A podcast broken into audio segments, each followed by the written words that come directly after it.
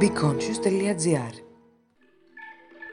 Κοράλια ώρα 0 Ψάχνοντας τον Νέμο Γράφει η Μαρία Χατζηδάκη Δεν έχω δει ποτέ από κοντά ένα κοραλιογενή ύφαλο. Έχω δει όμως πολλές παιδικές ταινίες, οι οποίες αναφέρονται σε αυτόν τον πανέμορφο και πολύχρωμο κόσμο, μιας και κάτω από τη θάλασσα βρίσκεται ίσως το πιο πολύπλοκο και θαυμαστό οικοσύστημα του πλανήτη μας.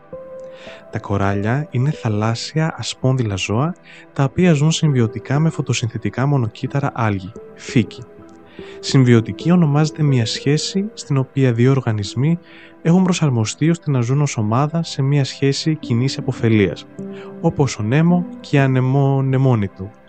Στην ειδική περίπτωση των κοραλιών, τα άλγη ζουν μέσα στους ιστούς του ίδιου του ζώου και μετατρέπουν την ηλιακή ακτινοβολία σε απαραίτητα θρεπτικά συστατικά τα οποία χρειάζονται τα κοράλια ώστε να επιβιώνουν και να αναπτύσσονται.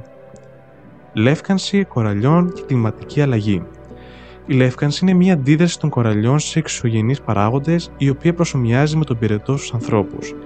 Αν η θερμοκρασία στο νερό ανέβει έστω και λίγο, το ζώο αρχίζει να δυσφορεί και ως αποτέλεσμα αυτής της αντίδρασης στο στρες ασπρίζει. Στην πραγματικότητα, με την αύξηση της θερμοκρασίας, η φωτοσύνθεση των άλγιων παρεμποδίζεται, με αποτέλεσμα να διατεράσει τη συμβιωτική σχέση και στη συνέχεια τα άλγια απομακρύνονται από τους ιστούς των κοραλιών. Με αυτόν τον τρόπο, τα κοράλια αποκτούν ένα λευκό διαυγή ιστό, χάνοντας την κυριότερη πηγή θρεπτικών συστατικών, με αποτέλεσμα να μην μπορούν να αναπτυχθούν και να αναπαραχθούν και τελικά να πεθαίνουν.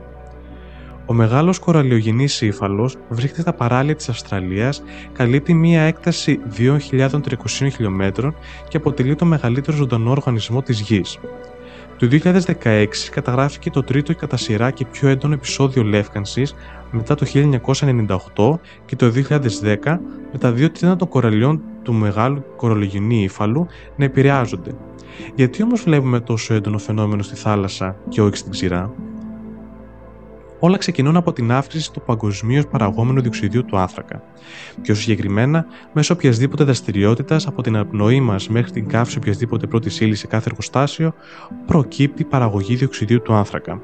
Το διοξείδιο του άνθρακα έχει τη δυνατότητα να δεσμεύει τη θερμότητα στην ατμόσφαιρα, οπότε όσο μεγαλύτερη η παραγωγή διοξιδίου του άνθρακα λόγω ανθρωπογενών διεργασιών, τόσο περισσότερη θερμότητα συσσωρεύεται στον πλανήτη.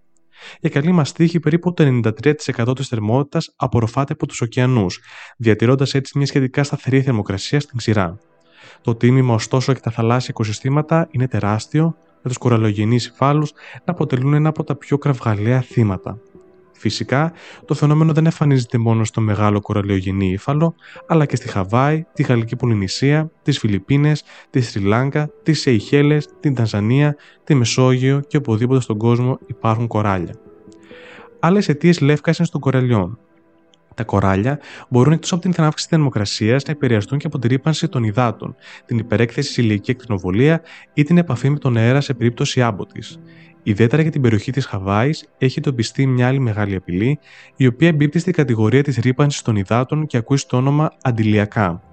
Πιο συγκεκριμένα, η βενζοφενόνη 3, μια χημική ουσία η οποία χρησιμοποιείται αντιλιακά ως UV φίλτρο, αλλά και σε άλλα προϊόντα όπως σαμπουάν, αντιγυρατικές κρέμες, μάσκαρα, σαπούνια και άλλα, έχει συνδεθεί με τη λεύκανση των κοραλιών.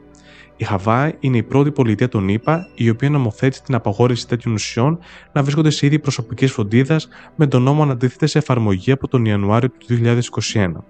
Ωστόσο, δεν έμειναν εκεί αφού τοπικοί φορείς θέσπισαν την 1η Ιουνίου ως Παγκόσμια Μέρα Κοραλιών για πρώτη φορά φέτος σε μια προσπάθεια να ενημερώσουν και να ευαισθητοποιήσουν το ευρύ κοινό για τον τεράστιο κίνδυνο της λεύκασης των κοραλιών.